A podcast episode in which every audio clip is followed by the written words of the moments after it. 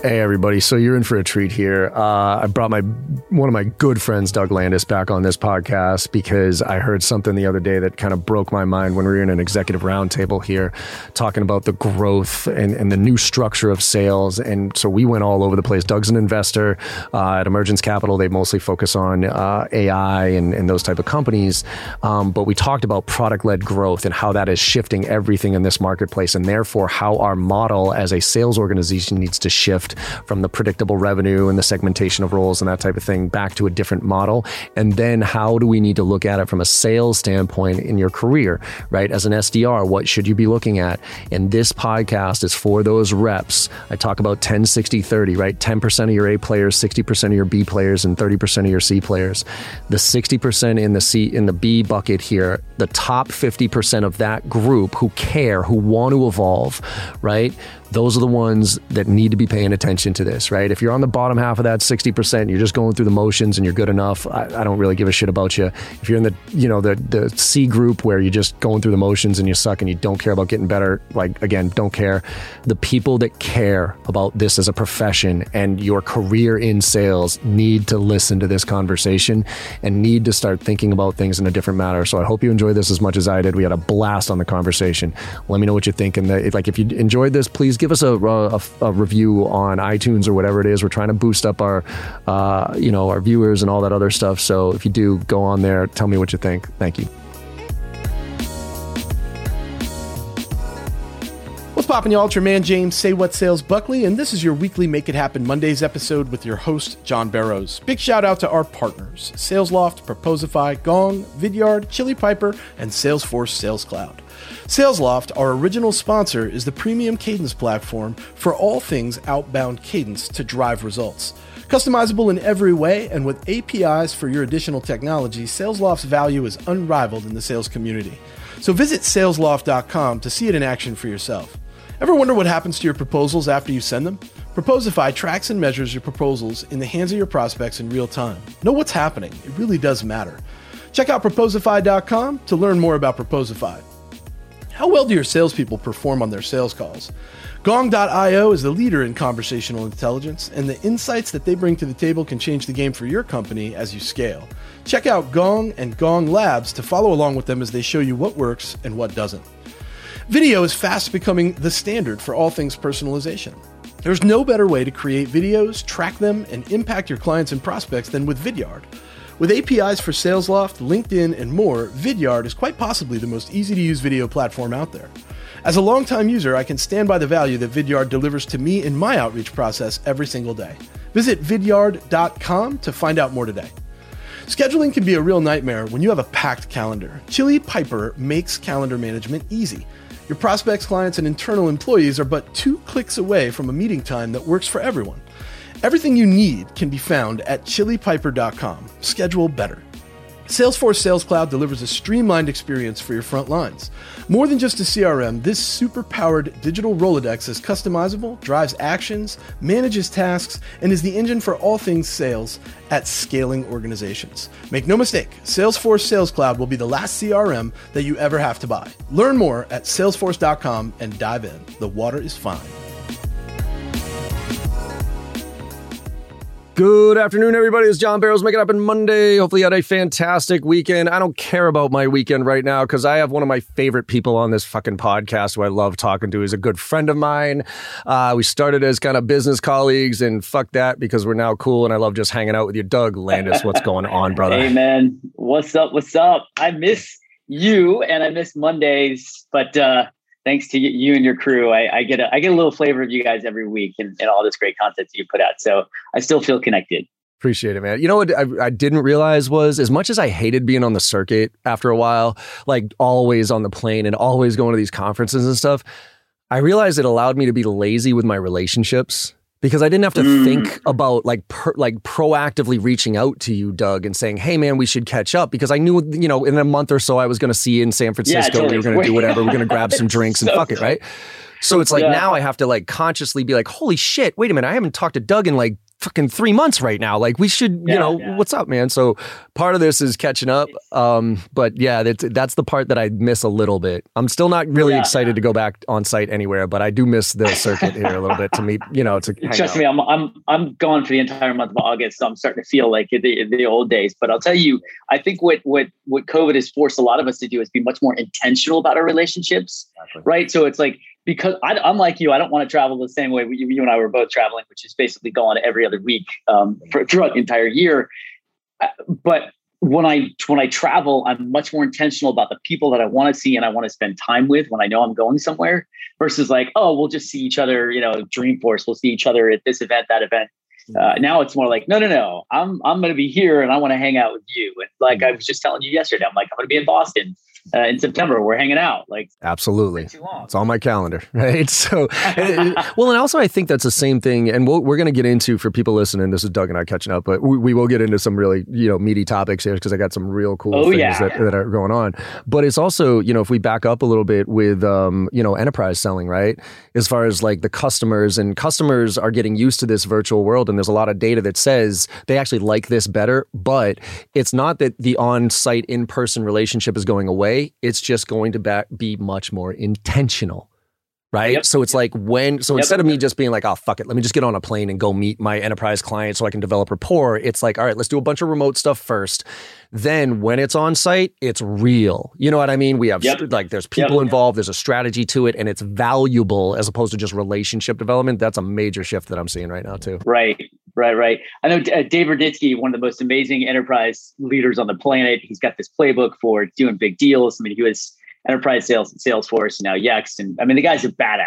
Yeah. Uh, he, it's funny because one of his ten plays in the playbook is get your face in the place, right? So get a, get a, get a, you know, get a key card, get a desk in their office, make sure that make them feel like you're almost an employee there, which I agree with, especially in the enterprise domain, but it's very different now because, well, first of all, we're not allowed to have guests in, in, you know, at our office at all. And so back to this original comment about being intentional, it's, you know, you're meeting to solidify the relationship. You're meeting to close the deal. You're meeting because you've done all of the heavy lifting leading up to that conversation. Because reality is, is when you're meeting face to face right now, you're not meeting in their office. You're likely meeting at a restaurant over dinner. And so it's like, now it's kind of like, I just want to make sure that you're truthful. I want to look in your eyes and know that if we do this together, we're we're in it together for the long haul. Yeah, and that's and I like the word intentional because I think that has, if there's one thing I hope people do come out of this with is is the a who's important and what's really important to you, right? And and are and are la- a, yeah, a lot yeah. less lazy with their important relationships than they were allowed yeah, yeah. to be, right? And that's kind of what amen. dawned on me is like. I was lazy with a lot of my relationships. So um, now I got to work at it, which is fine because I'm now I'm it's way more quantity or quality over quantity. Right. Yep. Because yep. now it's like instead of oh fuck it, I'll just see everybody and who cares? I'll take company. Like now it's like no no no, I just want to see these three people when I when I show up in town yep. or something like that. So yeah. Uh, interestingly enough, you can also parlay that into the world of sales, right? You've got yep. this huge swath of potential prospects, right? You're like I can reach out to possibly uh, to everybody. I think it's actually it behooves you, especially now because you can get in touch with somebody. Well. Let's just say the vehicle's a lot easier. It still takes, you know, eight to ten touches. It's still, you know, you still have to be intentional, relevant, and timing and all that. But at the end of the day, I think it's it's it's even more important for us to be hyper-focused on who we're going to target and why, right? Similar to being intentional about who you're going to spend time with. It's like be really, really intentional about who you're targeting and why. If you want to elevate over marketing, absolutely. Even marketing has to do that, but sales has to be even more absolutely. relevant. So... Let's get the the reason I wanted to reach out, obviously, just otherwise to to catch up is is because of of um, where where I'm now seeing things, and I probably was like five or six years ago. I was a little bit of an alarmist with technology and what was happening, and I thought we were gonna get there a lot faster than we did with artificial intelligence doing a lot of the stuff that sales reps are doing. And after I saw the actual application of it, I wasn't as you know, I, I didn't see any other macro trends that were going to really disrupt what were what was happening significantly. It was going to be a slow burn, you know what I mean, as far as the replacement and yep. stuff like that. COVID comes, punches us all square in the mouth, accelerates everything by like ten years pretty much, okay? And one of the things I'm noting, and, and for those of you who don't know, Doug works over at Emergence Capital, so they invest in, you know, a lot of companies, in a lot in the A I space, right? Um, and there's obviously a lot more to what he does and what Emergence does, but just to give everybody, go look at his fucking LinkedIn profile. Anyways, um, but I'm noticing a shift in in the the P L G, the product-led growth, and where the money's going. So could you talk to us first yeah, yeah. about the trends you're seeing of where the money is going? Because everybody always says follow the money, right? If you ever want to figure out the root cause or the root problem or the root whatever, follow the money and you'll I... probably figure it out. Right. By the way, side note, if your business is going sideways, if your win rates are down, if you're not converting as many opportunities, if you're losing to competitors, follow the money, meaning incentives drive behavior, right? So what's your incentive structure and what behavior is that driving? That's one of the first first questions I always ask when, when you know, if numbers are off in one of our portfolio companies. I'm like, all right, who are, who are we paying what and to do what, right? What are we paying them to do and how is that actually turning out? Um, But, you know, it's interesting. If you think about what COVID did, uh, is is it forced everybody online in this in this online world now. And so now, because I don't have to travel, I don't have to go anywhere. I have more time to do research. I have more time to dig into products, solutions, capabilities, companies that might be able to help me. And so, you know, look, we've seen product-led growth as as a go-to-market motion kind of really proliferate over the last four or five years. I, I came out and said this probably six months ago that I fundamentally believe that P L G is the most significant go-to-market motion from now for the next ten to fifteen years. Now, here's the thing. It's not going to eliminate sales and marketing-led growth. It's going to become a hybrid do- domain because you need both. I mean, look, Slack started off as purely product, product-led growth and they brought in Fratty to run the sales organization and they because they realized in order to go up into the enterprise, in order to go do E L As across the entire organization, you need you need some people there to help. Quick so product-led growth. growth. Quick yep. question on that, because I this is more just me being curious of product-led growth, because I understand the product-led growth with like a, and for those of you who don't understand, like look up P L G, but it is literally get the product in the hands of the users, get them yes. to use it yes. so that some people know it's, it, to it's, an, it's an evolution of It's an evolution of freemium. Whereas freemium used to be a very lightweight version of the product, maybe just a couple features, and you're like, ooh, that's cool. And they're like, no, buy now, buy now, buy now. Product-led growth is screw the lightweight version. We're going to give you access to eighty percent of the product. Just get in there, use it, get start getting value out of it because it, you know it's it's like it's like deeper crack, if you will. It's like you get really locked into it. You're like, well, can't get rid of this now. And now I mean, Slack, like Slack is Slack like is once Slack example. is in there, you're never ripping it out. Like you're never ripping yeah, it out, yeah. right? You'll have yeah, people yeah. revolt against it. So just be, so I think P L G is for a major part of the market, but educate me here on enterprise, like complex enterprise selling. Is is P L G even relevant up at that level? Because I can't, yeah. as a user, I can't get that big, right? So let's just frame this a little bit as far as. Well, but here's a, here's the funny thing though, right? So if you look at, you're an S A P, you're an Oracle, even you're a Salesforce, yeah. guess what? You have to figure out ways to get people into your product.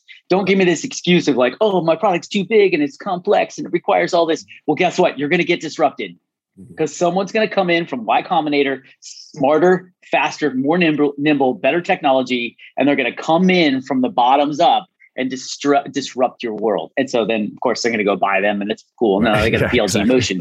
So yeah. what's happening in, so there's, there's two schools right now, right? There's this schools of like new companies that are evolving that are really P L G driven. So get the product right away, start to start to experience at full value and then grow and expand from there. And then there's the enterprises right now that have technology that are looking for ways in which to get people into their product quickly, so they can start to understand the real value of the product. So they're kind of coming down from a product perspective, and these new new entrants are coming up from a product perspective to, to push up into the enterprise. That's really what's happening. So P L G is here.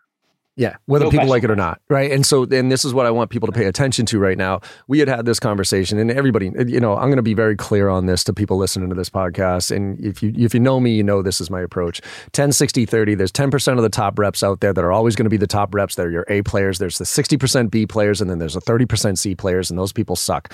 The sixty percent... Um, there's about a fifty-fifty split in a lot of cases. fifty percent who are good enough to be B players, but just want to kind of coast by and do their thing. And then there's the fifty percent of the B players that want to be A players.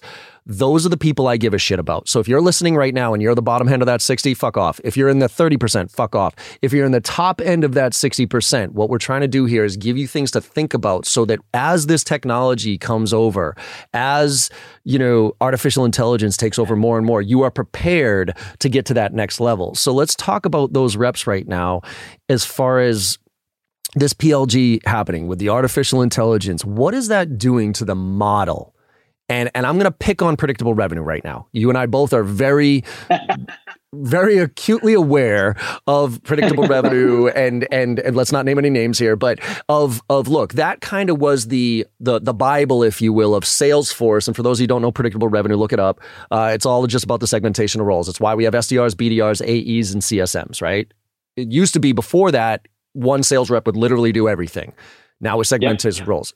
I've always said, even when it was first out, that it's a great model for sales organizations to scale. You bring in cheap labor, you beat the shit out of them, you groom them, you put them into A E, and you move over.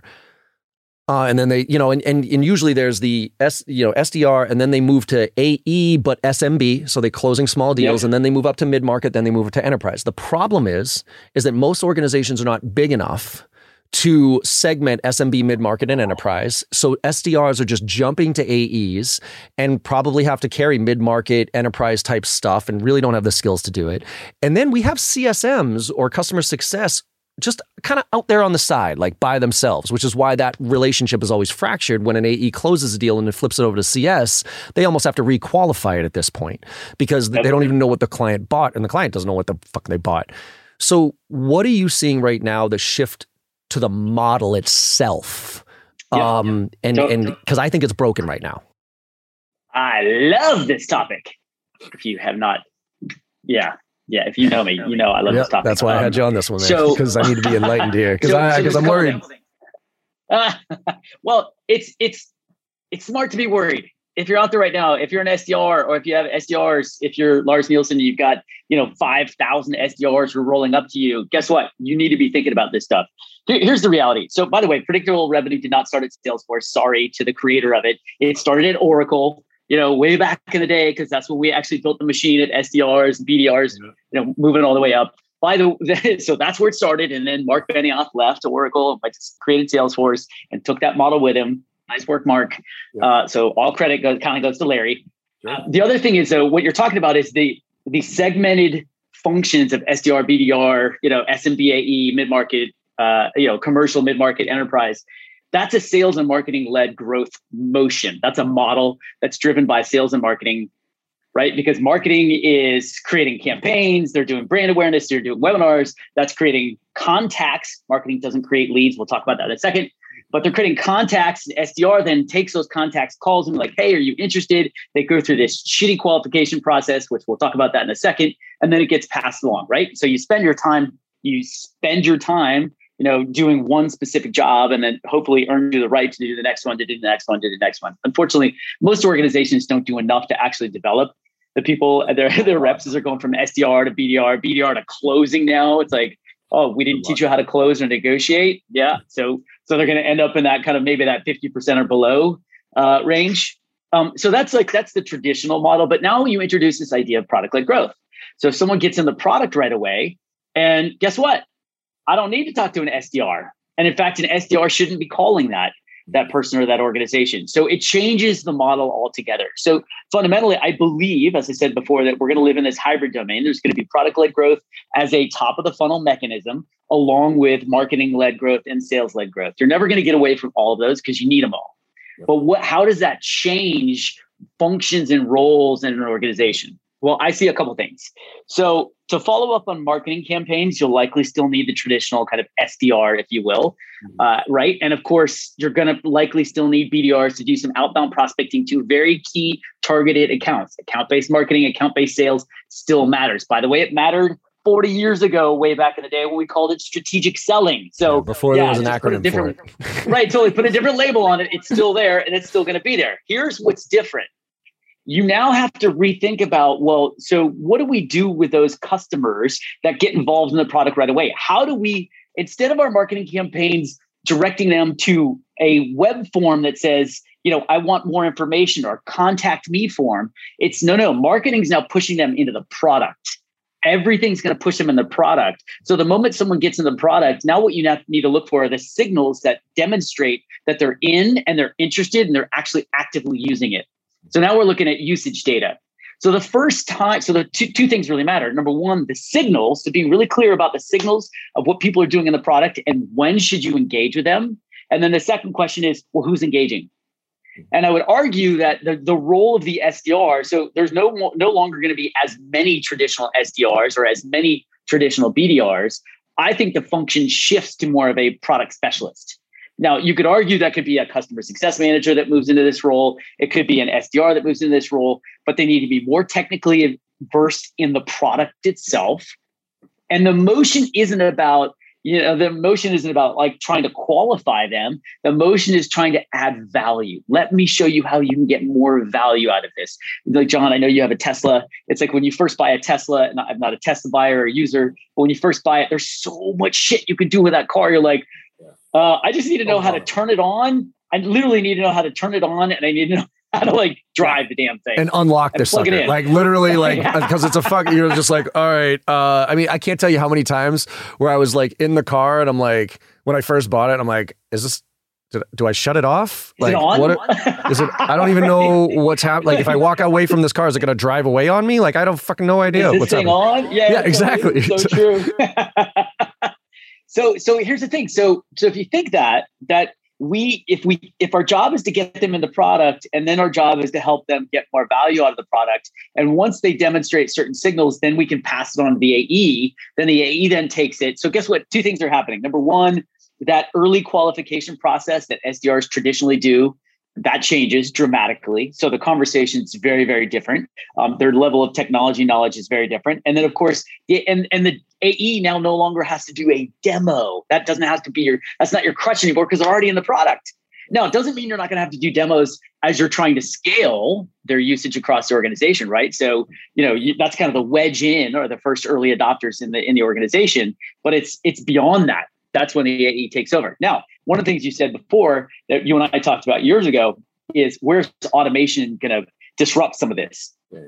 I believe those those kind of more traditional S D Rs are also at risk of being disrupted. You shared you shared a product with me called Tavus or something. Yeah, Ta- it was T, T- A actually. Word. Yeah, Tavus. T A V U S. Yeah. So and they do they're like automated videos, deep fake videos. So like I can deep fake videos. Awesome. So you got deep fake videos. You can do deep, deep fake text, I right? Mean, in outreach. The the, the analogy I product, use. When you're reaching out to somebody. And so like now all of a sudden the role of the S D R changes dramatically. We don't need as many.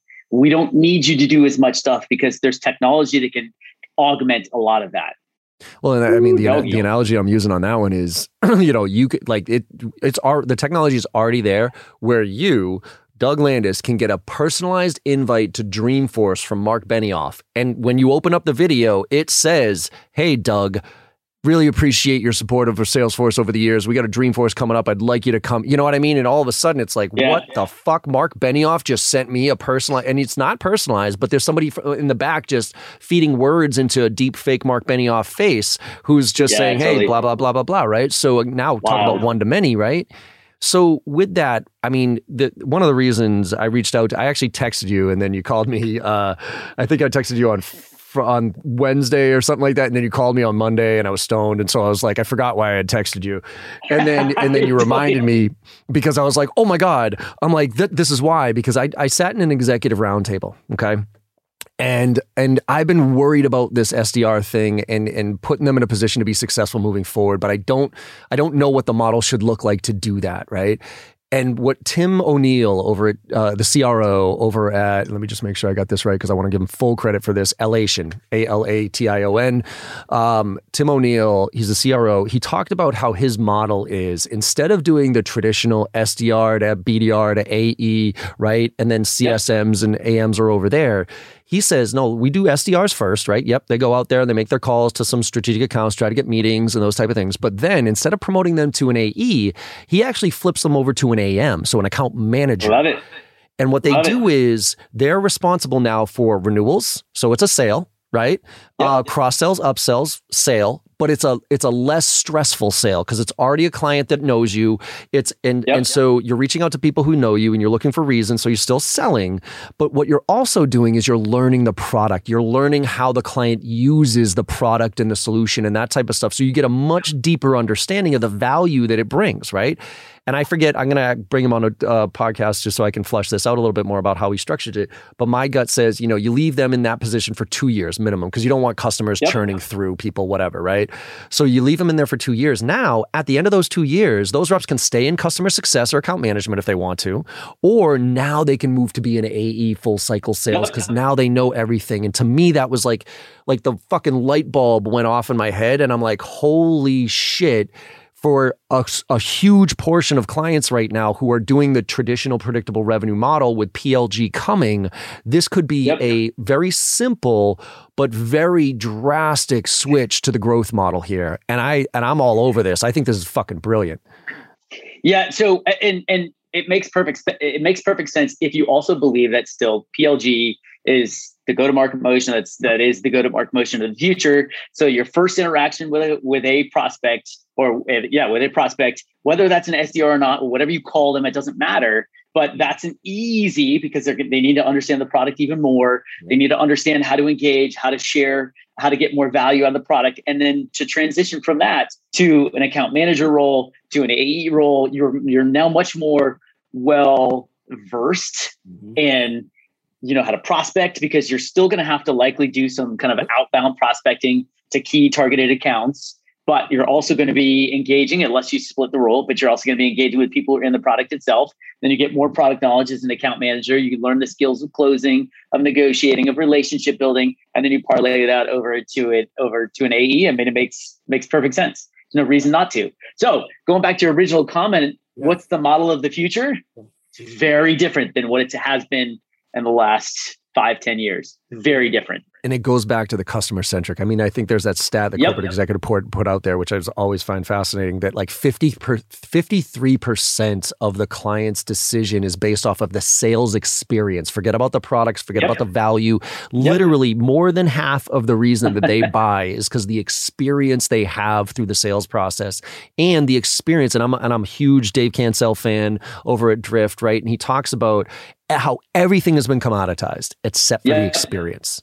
Yep. The experience is what matters, right? Yep. I mean, you know. So, like, so it's interesting as as investors, though. You know, we it, it's really hard. Like, oh, we we deliver a better experience. Right. We've got the same product, but we just deliver a better experience. So, like, uh, okay, um, how do how do we codify that? How do we how do we how do we evaluate that? By the way, you know how we evaluate that? Customer love, usage.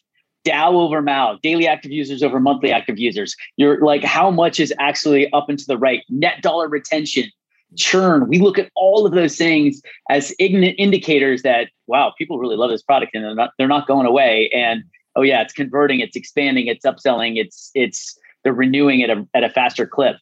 Those are all the indicators of experience, delivering a better experience in our mind. Can I ask you, how does that balance with, and what's always frustrated me, and I don't know how we get out of this, is is is the the V C money and the pressure to grow fast. So th- there's always, like, to me, I got, you know, I got so many people giving me shit for the Salesforce article that I was part of because it, because it was like, I said, look, I, you know, it said monthly commissions are going away, you know, all that other stuff. And yeah, I, yeah. I didn't, you know, they, they kind of misquoted me on this because oh, yeah. they, they I, said, I, know, I reached out to you too. I know. What the hell is this?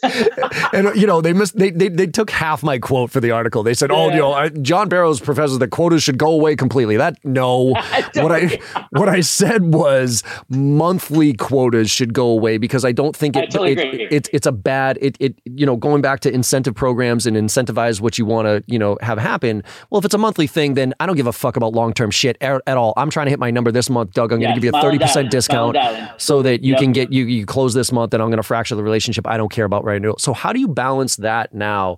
Comp plans, incentive structures, to focus on quality while the massive pressure from V Cs and and, and I P Os and, and the you know what I mean to, to grow as fast as you possibly can. Is there is there a balance on that? Yeah. Well, uh, I mean that, that's a question that I think is going to take us a couple more years to really flesh out um, because because we're because we're shifting, right? Um, you know, this wedge, product-led growth wedge, which largely isn't really that new, but It's it's forcing us to kind of shift ways in which we go to market and the ways in which we integrate, important word, marketing, sales, and customer success. I don't fucking believe in alignment. That's stupid. It's alignment basically just means, John, I know what you're doing. This is what I'm doing. See you later. Integration means, guess what? We all care about one thing, and that's the number. And in order to get to the number, we got to care about our customers. And that's integration. So it's like, and marketing, I'm comped on revenue. In C S, I'm comped on revenue. In sales, I'm comped on revenue as a part of my overall incentive structure. And remember, incentives drive behavior. All right, y'all, Doug Landis and John go back like Cadillac seats, and you can tell that they have these types of conversations on the regular. John goes pretty hard at his views on where the sales model is headed. S D Rs, A Es, customer success, where's it all going? Product-led growth? These are the types of conversations that I love because it kind of forces us to think for ourselves and how we lead from a growth mentality's perspective. I'm really enjoying the banter and the relevance to growth that this back and forth with J B and Doug is providing. Send me your thoughts on this because I want to hear from you. This is how we create content that matters to the leaders and the front lines that are most impacted by our sales techniques and tactics. So we want to hear from you on what your thoughts are on where we're headed as a model. Reach out to me directly at james at jbarrows.com and tell me what you think. I'd love to hear what you'd like to hear more about. I'll shout you out on the next Make It Happen Mondays, and today we're giving a big shout out to Ariane Craig of LucidWorks. She recently became Driving to Close certified by completing the course with John Barrows. As a J B Sales member, Ariane has access to all of our training, skills, tips, webinar replays, sales techniques, shows, and podcasts. Join us and gain access today and become a member yourself at ondemand dot com. j barrows dot com. We'll see you there. Let's throw it back to J B and Doug. So, um, you know, I, I think the uh, there's I think there's two ways to look at it. Number one, if if you're a high growth company and there's a huge market and we know there's competitors in this space, of course we're going to push you because it's a land grab. So go fast. And that's the insanity of an early stage company because it's like right now, whoever can grab the market, whether put a stake in the ground and say, this is what this is all about. I'm going to use Gong, of course, as an example. Gong came out and said, this is what conversational intelligence is about. Their product sucked, but they they spent all their money on marketing. And guess what? They were the leaders and they were they're now worth seven billion dollars. We sold Chorus for six hundred million dollars, right? So big difference. Of course, the product was better. They invested all their money in the product, but they were they were slower to market. one thousand percent, yep. Interestingly enough, so we're going to, as investors, we're going to push you to, to the market faster. But guess what? You know how you can do that faster? Get them in the product faster. So product-led growth motion actually allows you to support that accelerated model because then you can convert at a higher clip, right? Rather than, okay, where's my list of people? Go hire my twenty-five S D Rs, go pound the phones and like, you know, and, and turn this flywheel of a monthly cadence Uh, in you know, turn that on. Now, we still believe that there's value in the monthly cadence depending on the price point and the, and the product. Yeah. So there's there's if it's elements there, right? And it's kind of S M B style. Yeah, sure. If it's a five thousand dollars product, well, that's what you're going to have. You're going to have a machine. But fundamentally, what we try and do is, you know, the early days, you're trying to land some of those early customers. They're going to be smaller deals, and then you're going to move your way up into the enterprise. Um, but do you have to actually build the same machine as before? No, you introduce product-led growth, that accelerates the model, off you go. And also, I also believe, and again, we've been talking about this for a long time, the shift to a much more account-based focus. So the challenge, I think the biggest challenge that companies have is when they're like horizontally SaaS solutions. You can sell it to everybody, like the boxes of the world. Everybody can be a user. That is really hard. And if that, if that's, if that's your product, then unfortunately, you're probably going to have this P L G motion, a huge S D R team, and the traditional kind of sales segmentation. What's happening more and more, though, is people are being much more focused about who their audience is, being much more uh, calculated in who they're targeting, and that takes more time. So go back to your comment about let's move away from the monthly quotas, let's move away from you know this this monthly commission. Well, if you're if you're going to be much more targeted, more of an A B M approach, mm-hmm. right? Take A B M plus product-led sales, those two things together, you can actually still accelerate quickly, but well, well, almost feel like you're you're being more selective. That and that's interesting because th- this is also like, how does that jive with this too? The platform versus the specialist. So, example, um, you get all these kind of specialized products. Is kind of the strategy there that you're a specialized product so you can go deep in one very good thing and then get acquired by one of the bigger ones? Is that ultimately the strategy there? Because I look at Gong, for instance. Gong's a good example. They they kind of came out just pure phone conversational intelligence. Now they're trying to broaden their platform with SalesLoft, another yep. example, right? SalesLoft was first a cadence tool, and now they're saying, actually, stop stop working in Salesforce. We want you to work yep. at SalesLoft. And what they do end up is, you know, and this is any company, Salesforce does this, and you know better than most, is they'll buy a product, they'll, they'll usually kind of create something for free to disrupt whoever the bigger incumbents are, and then they'll go buy that specialized product. And that specialized product they usually buy is like seventy percent is good, or they'll create yes. like seventy percent as good as the market leader. So it's good enough, but right. it's on my platform. So when I try to sell you That's something- easier. And I'm looking at SalesLoft and I'm like, I got conversational intelligence here in SalesLoft and it's kind of good enough.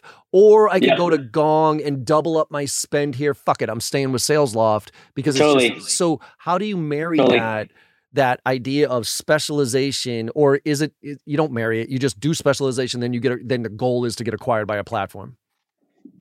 Uh, well, first of all, it kind of depends on what your what your exit strategy is for your company at the end of the day, right? So, you know, some people are just building a tool to be a tool, uh, and they know they they know their they know their T A M for selling this tool, uh, and they know eventually their outcome is to get acquired. Like that's the that's that makes the most sense, right? Do you, um, uh, and, and look, so, to be honest, I was going to ask real quick. Do you? I've always said like to founders, like don't ever start a company with the mindset of selling it. Start a company because you're solving a fucking problem. Totally. But as yep. you as an investor, do you, I mean, how much does exit strategy, obviously, because you're looking to get your money back here, how much, how does that jive with you? Like when you look at somebody, it's like, oh, in two years, I'm going to get this to the point where it's going to be X and it's going to be that, and that's what I want to get the fuck out of here. Versus somebody's like, I started this for a passion and there's a problem here that I'm trying to fix. Yeah. Well, so, okay. So it, now, now we're talking about investment Yeah, philosophy, yeah. Sorry, right? So as investors, yeah, well, yeah, we are, we're, well, I'll come back to this, but as investors, our investment philosophy is we want to invest in people that want to build iconic standalone software companies, okay. Salesforce, Diva, Box, Yammer, Steelbrick, SuccessFactors. We didn't, we don't invest in companies that we think that there's an acquisition possibility within the next three or four years. We look at companies as like, can, over the next ten years, can this be an iconic standalone software company? And that's one of the challenges. If you're just a tool, then we don't see you as being an iconic standalone software company. So in essence, you kind of need to be a tool in order to become a platform, in order to become an iconic standalone software company. Now, there are a lot of other investors out there that will invest in you knowing that you'll get acquired for two, three hundred million dollars. They'll make a, you know, a handful of millions of dollars and off you go. Yay. Or private right? equity that, that'll roll you up and mash sure. together. Sure. I mean, but there's, a, there's plenty of tier two investment firms that that's a great strategy. I'll, I'm going to invest because I, I see there's going to be an exit here in the next three to four years. And, you know, I'll make, you know, three, four X multiple of my money. That's awesome. We want to make twenty X our money. Like Zoom, um, so, but that's our, but that's just an, that's an investment philosophy, right? And so, you know, we pick and choose companies where we think there's a broader application beyond just being a tool itself. Now, that tool can be a wedge. If you look at Diva, their wedge was we're going to build C R M for pharmaceutical sales reps. There were four hundred thousand of them, and that was it. It was like, what? That's crazy. It's a tiny little market. But what they figured was, we're doing this in, in, in very specific, it's very specific customer base. Once we get that wedge, we can start layering the cake, adding products on top, and take that, you know, fifty thousand dollars customer and turn them into a five million dollars customer, which is what they've done, which is why they're now worth thirty billion dollars, right? So that's that's industry-focused solution. You can be a tool so long as that's your wedge and you can layer the cake. If you're a horizontal-oriented solution as a tool, well, let's look at Gong as an example, then you have to figure out, well, how do I expand and become more of a platform? Because that's my only real, val- real value. Otherwise, we're just going to get acquired. And that's honestly, that's what, I mean, Gong is trying to replace Salesforce. Yep. Outreach is trying to replace Salesforce. SalesLoft, in essence, is trying to replace Salesforce. Yep. Although I'd say they're the, le- the least aggressive about it. That's why Gong and Outreach have raised ridiculous amounts of money. And that's their only play is to do that, to go public and to try and become kind of the next evolution of, of C R M. Mm-hmm. It's pretty wild. Yeah. I know we're kind of getting off topic from our domain of S D Rs and this whole, these, these new go-to-market motions. But uh, but it's important. It's important to think about it because, um, you know, as a buyer, when you're making that decision, to your point earlier, SalesLoft, their conversation intelligence product is seventy percent of the way there. Awesome. It's good enough. And it's integrated. Yep. And your value yeah. proposition changes. And that's why I, I come back to, you know, that upper end of the sixty percent who wants to get better and what they should be paying attention to and how they see and how we're seeing the markets shift right now and where to go if you're looking for your career, for instance.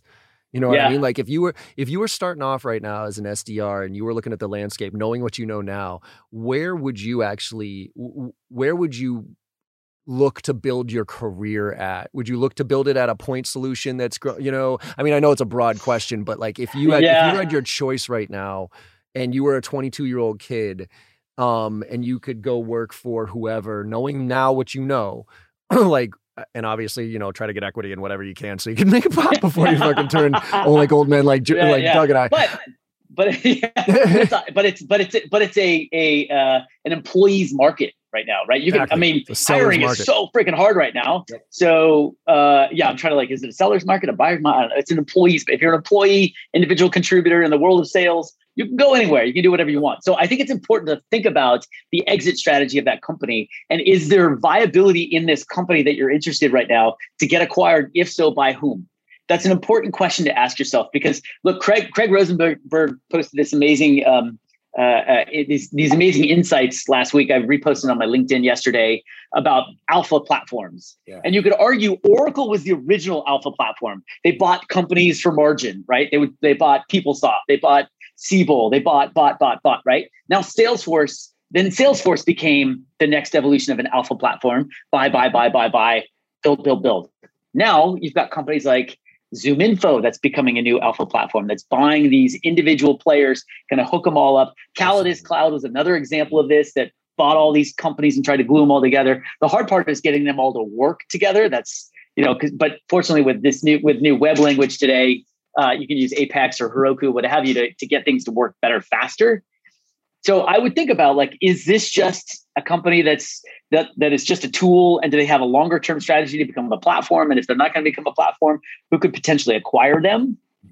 And if they are a potential acquisition, now I want to look at, well, what are the hot markets? So for example, going back to the world of, excuse me, going back to the world of product-led growth, there are about five companies right now that we're tracking in this domain, because in order to get real value out of product-led growth, you need to understand the signals of what the buyer is actually doing in the product, right? So when when I was a Box in the old days, one of the things we knew is if you were a seller and you downloaded it, you know, got a free version of Box, if you didn't upload a file and share that with someone else within the first seven days, you were gone. You were going to churn, ninety-eight percent churn rate. So we knew within seven days, if you're a salesperson at a targeted company that we're going after, I'm calling you if, if it's day three, because I want to make sure that you use the product, because otherwise you're going to churn and now I've got no wedge in. So there are companies right now, Pocus, uh, Correlated, Variance. There's a handful of others that we're all looking right now. They're like super like pre-product or products just about to be released. But what they do is they ingest all of your product data along with your C R M data, along with your like email data, and basically tell you, here's what's going on in the product. Here are the people you should be calling right now because they're demonstrating the right signals that they're interested and they're engaged. So if I'm an S D R, I'm going to go there because guess what? Product-led growth is like the next big thing in the go-to-market space. So that to me seems interesting. They'll likely get sucked up and acquired maybe by a larger analytics company, a Looker or Amplitude or something like that, because it makes a ton of sense. Um, if that's that's kind of point solution. And then I'm always going to ask myself, well, what can I personally do to get better so that I can rent my ticket anywhere? That's the other piece, right? So on the one hand, it's looking at the industry, the technology, and the company and what their potential exit strategy is. And S D Rs, don't be afraid to ask that question in your interviews. Like, what's your exit strategy? Where do you want to go? Like, what do you want to do? Who do you think could potentially acquire you and why?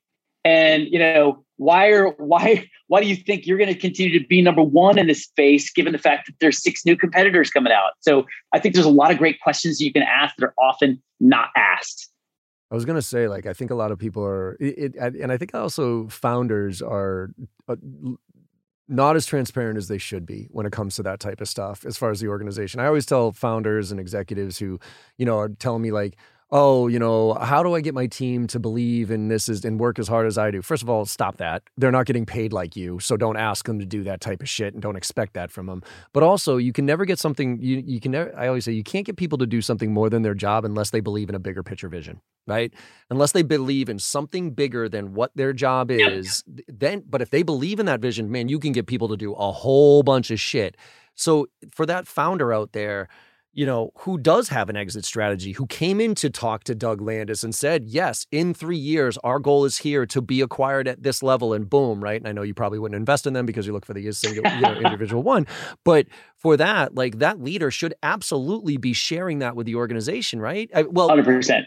Okay, so because I because there's a danger there of like, well, I don't want people to think that, you know, three, I don't want to misset expectations. I don't want to tell them too much here. So I should just tell them we're a yeah. normal company that's doing our thing. So how do you balance that as a leader of of like how much transparency is there so that your team can be bought in versus like freaked out that they only got a job for the next three years or something like that?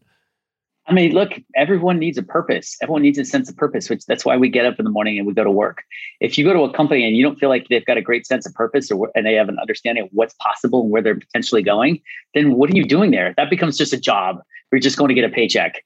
Um, and again, that may be your thing, which is fine. That may be what you need in your life right now, which is totally fine. But, you know, for me entering this job force right now, I'm like, who's got the best purpose? Like SalesLoft, their purpose is like to create a better buying experience, to make buyers love their sellers. Like that's the sense of purpose. And people love going to work there and they stay there for six, seven years, mm-hmm. right? Versus, you know, you're just like, oh, we're a tool and we're buying other tools. And like, we think there's something here, but we're likely just going to get acquired. It's like, what, what are you doing? Um, so I don't know. I mean, look, as a, as a founder, you may not know what the exit strategy is, and that's fine. But know that there's there's a there there. We're doing this for a reason. You know, under, be really clear about the why. Why did you start the company? Why do you want people to work for you? Why do you want people to stay? Why should people buy into you and the company? Super important. Even as an S D R, you should be asking those questions. No question. I was going to say as an S D R, and I think right now, going back to buyer seller marketplace, right? The Going and also what I hope reps, you know, when we talked about being intentional uh, with your outreach now and intentional with your relationships, I think you should also be intentional with a self-assessment of your why and your values and everything else yep. about like really understanding, forget about work here for a second. Like, like what's your lifestyle want to look like? Like paint that picture for yourself and then let's back into it so you know what you're working towards. And look, that can always yep. change. You know what I mean? It doesn't have to be that route, you know, singular place. You should always be open for opportunities. I mean, you and I are both testaments to that. It's like, oh, fuck, squirrel. Okay. You know, let me go over there because that makes more sense. But, but it, it, if you don't have purpose, uh, you know, like my, I'll give you an example. Like my mom, you know, my dad passed recently. My mom's now, they, she's always searched for purpose. And, you know, she's seventy, uh, shit, seventy-three right now, seventy-four, no, seventy, yep. shit, seventy-seven. Um, and she's now like, and she moved in with my sister out in California, and you know, a little just, you know, moving in with your mom type of thing, like, like family tensions, shit, yep. family tension, right? And I told my sister, I'm like, just hold on a second. I go, just let mom go through this transition. Obviously, as soon as she finds purpose, everything yep. will be fine. And yep. she did, you know what I mean? And now she's like, ah, now I got something to hold on to. I got purpose. I got something to wake up for every morning, right? And if you don't have that right now, if you're just like droning, getting up and fucking putting on, you know, just a nice shirt, but keeping your sweatpants on because you got to make sure that you look good on Zoom before you make the phone call to your boss who's going to have a one-on-one that just suck and you hate, like, fuck it, man, life is too short right now to be going through those motions at this point.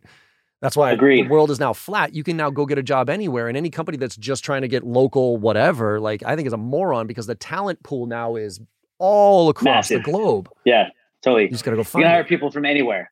Um, however, I'm gonna. There's one little caveat to what John just said. Uh, I, I wholeheartedly agree. However, don't also use that as an excuse for you to jump around and bounce oh, around and yeah. chase the next hot thing. Because I'll tell you what, as as someone that's constantly looking for talent for our portfolio companies, one of the first things I look at is how long are you staying in your role? Are you promote getting promoted up in your in your function? Over time, because to me, staying power loyalty also means that you understand that the purpose of the organization, you're also investing in yourself and you're not just looking for the next big quick hit. Um, that's just, that's a huge, huge no-no. So don't use that like, oh, I'm not sure what my purpose is to bounce around to a bunch of different companies and try and test the waters. Stay, stay stick with it, because guess what? Every job sucks Every at, job at sucks. point and in points in time. Every job. I don't care what your job is. You're like, oh, I got to do this. Ah, it sucks. We've all eaten shit. I, you know, I always say, I'm, you know, we all do. Chief. We still do. Exactly. I still I fucking still, like, like the other day. Like I, I still have to do it. I still have to do annual reviews, and annual yep. reviews suck. Dude, I mean, I'm come still on. doing I'm a mailers. B T firm. Come on. I'm still doing mailers to my fucking, you know what I like? My team, awesome. like we did this, we did this, you know, giveaway for Father's Day in the book that we have, right? And everybody had to nominate like a good dad or something like that, and and fifty of them. So we gave away fifty books. So I and my team, the marketing team and everything else, young kids who don't know me, like Chris knows me obviously and that type of stuff. But we had a bunch of kids. I was like, all right, yeah, just give me the names. I'll, you know, I'll put them on the address. I'll I'll autograph each one of them and I'll mail them out myself. And like these kids were like, wait a minute, what? Like you're. You're going to put the addresses on and you're going to autograph them. You don't want us to? Hey. I go, I, what the fuck? I'm like, they're in my house. Like I would have to ship them to you. And then you would have to, you know what I mean? Totally. Like, I'll just fucking get stoned on a Sunday night and scribble a bunch of shit on a piece and you know, put them in, like, what the fuck? So we all eat shit. The question is, is, is that shit helping you get to the next level of your career? And, you know, and your point is an extremely valid one. I, I actually think that following your passion is one of the dumbest pieces of advices I'd ever heard somebody give, especially to a kid coming out of college. Like, follow your right, fucking right. passion. If you told me follow my passion coming out of college, I'd be a stoner painting on the sidewalk somewhere in fucking San Francisco. You know what I mean? But yeah, what it is, absolutely. is find it. Find it. Yeah. And use your twenties to find it and then go all in on it. But totally. your twenties, yeah. try like try some shit, go, but stay long enough to realize it's not the company, it's you maybe and your perception of things, and you just got to grind through it and suck it up. And I don't yeah. want to say suck it up because I know mental health is a real big thing here these days. And it's not just like, the, oh, fuck you, just work harder. Yeah, yeah, yeah totally. Right. Yeah. I want to make sure. Yeah, don't do it at that. the cost of your own mental health, for sure. Exactly. Don't do anything at the cost of your own mental health. Uh, but I mean, to your point, even, you know, let's say as you're trying to determine what you're passionate about, or you're trying to, to kind of understand what your purpose is in life, you also focus on developing your skill sets, right? So, So I'm going to take this all the way back to the very beginning of our conversation where we're talking about S D Rs and the evolution of the S D R, the evolution of kind of the go-to-market motion right now with P L G introducing, you know, a new way to engage and technology that's creating automation for the S D Rs. And oh my gosh, what's going to happen to the S D Rs? And they're all going to go away. They are going away. They are changing, no question. But I also think it's an opportunity for you to elevate your skill set. And get away from, I think we've done a disservice to the S D Rs, is putting them in this box and saying, your job is to qualify, follow, ban, anim, neat, whatever the fuck it is, and which they all suck and I don't agree with. And then that's your job. And it's no wonder why they hate it after three months. They're like, this sucks, you know, because it's just like the same shit. So if you can, if you can focus on developing them and elevating their skill sets and believe in their ability to have deeper, more business-oriented conversations with customers, well, guess what? You can change their domain. You can change how they how they experience their job and also get them up into a closing job a hell of a lot faster. So, which is, of course, as an S D R or B D R, that's what you want anyway, because the grind itself sucks, which we all have to do. We got to earn our stripes. I get it. But but there's more that you could do to invest in yourself. Well, and I think this also just aligns directly with, I mean, all of this, like product-led growth, whatever, top down, bottom up, right? This bottom-up approach to selling, which is product-led growth, but even regardless of product-led growth, I can sit down and as an S D R, I, I beg C-level executives to or, or C R Os or V Ps of sales to stop making everything an S D R does based on like high-quality meetings with high-quality. No, what C-fucking-level executive wants to talk to a twenty-two-year-old pissant uh, kid yeah. right behind the ears who's going to ask them bant questions? It's They don't oh want to have those. And COVID exasperated that because COVID was like not yeah. a shot in hell. So why not leverage these kids the way that they should be leveraged? They're great at data, you know, analysis, not analysis, but their collection. They're great at, you know, you know, qualifying, asking questions. Right? We give them those skills. Unleash them on the individuals within the organization, the frontline people who are potentially using it. Ask, get those meetings. A, they're easier yeah. to get. B, they're easier conversations to have. And then, but but focus them on collecting information, kind of like what you had said before with those companies that you're investing in about how they're looking at all the data and saying, hey, there's signals here. Well, as an S D R, I could call into individual frontline people and asking, and then all of a sudden pick up on signals and then give that to my A E to say, hey, go call the C E O. And now the C E O can say, hey, we've been talking to fifteen, twenty, thirty of your employees, and they're telling us that these right. are the real challenges that they're having. We should have a conversation because our solution aligns with that. Now you give an S D R something to hold on to. You give them good conversations that they can be more business. They don't have to qualify every fucking one of them that they have to get on a phone with. Yeah. Right. And now yeah. they're giving valuable insights to the organization that they can make better inform- make better decisions with. It's it's what Jordan was saying last week, and you're making happen Mondays, or the webinar that you guys webinar, did yeah. on selling to, selling to the enterprise, right? Which is like, you're looking for commercial insight. Well, is it as an A E calling on a huge enterprise account? That's a ton of time and effort to go look for commercial insight. So why can't I partner with an S D R or B D R to help me do that? I also think the other thing is, is I think we have an opportunity to teach the S D Rs on like what real business acumen means. Like, how do you determine what what are the strategic initiatives for the business? Are they focused on growing revenue? Are they focused on mitigating risk, cutting costs? Why is that the case? How can you assess that in a matter of seconds? How can you build a hypothesis about their business? So when you come to the conversation, you've got an you're demonstrating empathy, connection, and credibility. And those three things an S D R could do, not just like, hey, tell me about, do you have budget? No, I don't have budget. No, yes, I'm the decision maker. Go fuck yourself. Of course I am. And oh, by the way, my timeline is, I don't know, because you called me. But what if you come into the conversation with a prepared mind, a hypothesis, and a demonstrated understanding of what their current state might might be like, because you've had this conversation before, and say, you know what, my hunch is if you're kind of like this, then you might be struggling with these things because you've because you understand them. We talk often about that, but we don't empower the S D Rs enough to be able to do that and to go into the conversation to do that. And if you if you do, it's going to take some investment. It's not that difficult. Then guess what? They can you can elevate them. And now the conversion rates from S D R to A E are significantly higher, and the close rates will likely be higher because you're spending more time up front. Love that. We're gonna it's not qualifying, you're just engaging them in a different way. Adding value, right? And going back to that whole point about, you know, the experience and everything else. We're going to do a whole nother yes. podcast, by the way. I want to learn your format of teaching kids business acumen quickly so that they don't have to learn how to read a full ten K annual report, that type of stuff. We're going to get back on the call and do yep. that. But yep. look, we're, you know, as I said earlier, we could talk for a fucking week here. um, I, I, I, hopefully people are like, hopefully this broke a lot of brains here to get you to think a little bit differently. Um, Doug, what, let, let's finish up, but what, um, any any place you want people to send right now as far as what you're working on, and and because I know you got a bunch Just, of shit going on right now. You got a book still that you got like all sorts of yeah, crap.